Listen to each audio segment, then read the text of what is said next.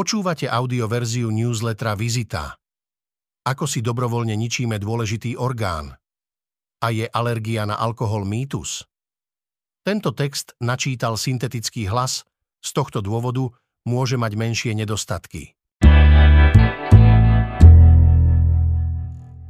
Vitajte, počúvate 66. vydanie newslettera Vizita. Volám sa Denisa Prokopčáková a aj tento týždeň som pre vás pripravila súhrn o zdraví. Keď sa povie pečeň, väčšina z nás ju priradí k tráviacemu systému. Niektorí sa možno aj vrátia v čase na stredoškolské hodiny biológie a spomenú si na jej funkcie. Okrem tvorby stavebných prvkov je to aj triedenie rôznych živín. Triedia sa podľa toho, čo je pre telo dobré a čo nie je. Dá sa povedať, že pečeň má úlohu akéhosi vrátnika.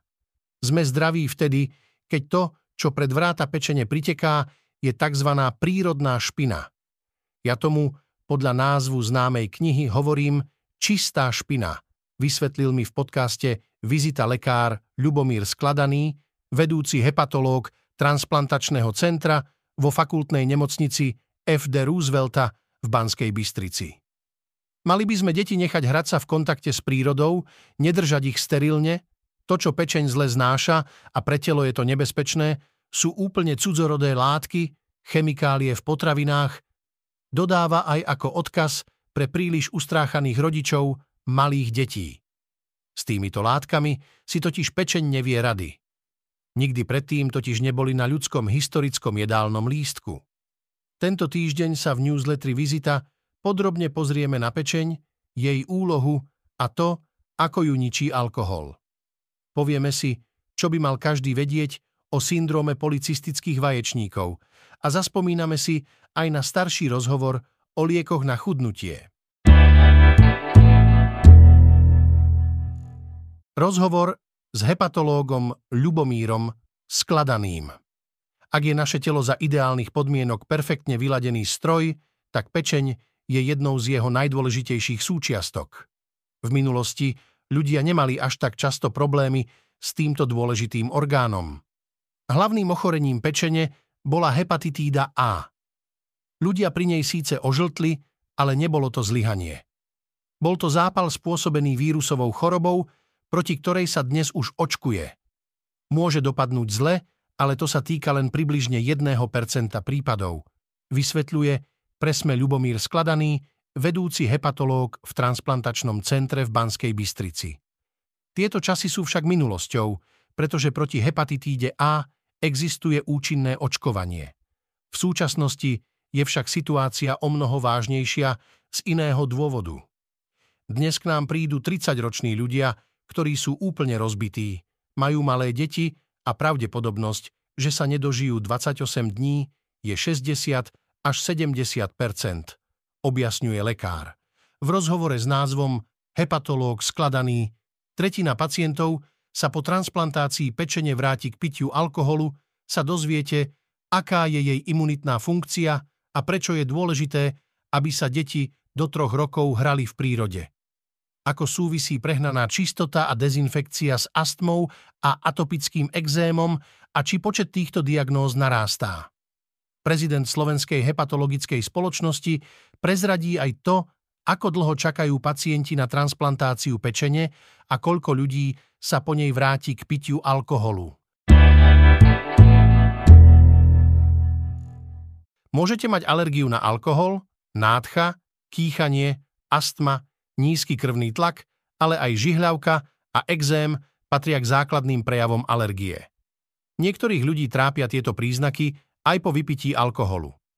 Je možné, aby boli naň skutočne alergickí? Na túto otázku sa snažia odpovedať na portáli The Conversation odborníci Samuel J. White a Philip B. Wilson z Nottingham Trent University vo Veľkej Británii. Viac o tejto téme sa dočítate v texte. Po vypití alkoholu sa môžu objaviť viaceré neželané príznaky. Znamená to, že máte alergiu? O syndróme policistických vaječníkov kolujú mýty. Syndróm policistických vaječníkov je komplexné ochorenie.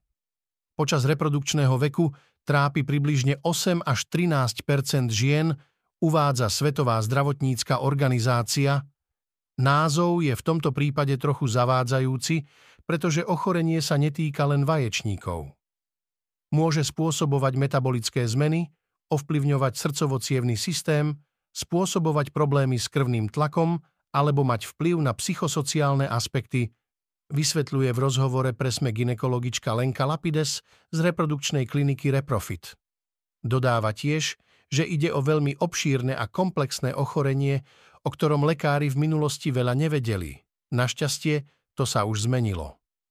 Vďaka tomu vieme ženy varovať, že ak majú tento problém, aké ďalšie komplikácie môžu nastať, hovorí Lapides.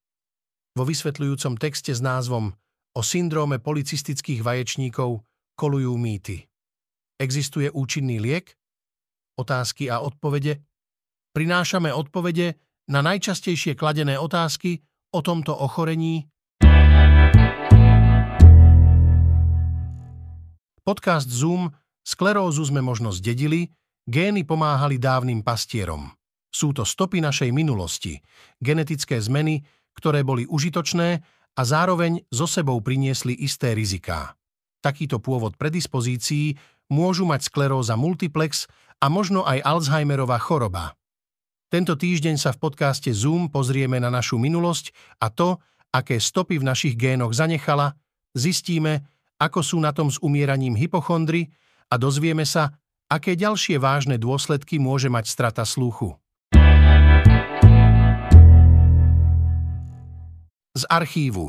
Rozhovor s Adelou Penesovou o Ozempiku. O Ozempiku a ďalších podobných liekoch sa stále diskutuje v rôznych skupinách na sociálnych sieťach, ktoré sú zamerané najmä na chudnutie. Preto opäť z archívu vyberám starší rozhovor s obezitologičkou Adelou Penesovou. Liek Ozempik je primárne vyvinutý na liečbu cukrovky druhého typu. Stimuluje totiž produkciu inzulínu a potláča glukagón. To je však len jeden jeho účinok. Okrem toho pôsobí aj na tráviaci trakt a práve z toho vyplývajú mnohé jeho nežiaduce účinky, pocit plnosti, napínanie na zvracanie a podobne. Vysvetľuje presme obezitologička Adela Penesová z Biomedicínskeho centra Slovenskej akadémie vied. Expertka tiež dodáva, že má vplyv aj na centrálny nervový systém, konkrétne na mozgovú časť, ktorá sa nazýva hypotalamus ale aj ďalšie, tzv. hedonické centrá alebo centrá užívania si jedla. V rozhovore s názvom Obezitologička. Po užití Ozempiku pacienti nespaľujú tuk, ako jadrová elektráreň sa dozviete, ako fungujú lieky Ozempik, Vegovi alebo Saxenda, aký je ich výsledný efekt aj nežiaduce účinky. Odporúčanie kniha Manželka a vdova. Čitateľský som rok 2024 odštartovala ľahšou literatúrou, teda psychologickým thrillerom. V skutočnosti je manželka a vdova vlastne detektívka. Nie je prvoplánová, dokonca mi chvíľu trvalo, než som zaradila postavy do správnych časových úsekov, no práve v tom spočíva celý trik, ktorý je bravúrny. Ak máte radi tento žáner, smelo do toho.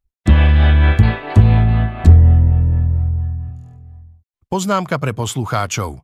Všetky odporúčané texty nájdete v popise tohto audia alebo v článku. Počúvali ste audioverziu newslettera Vizita denníka SME.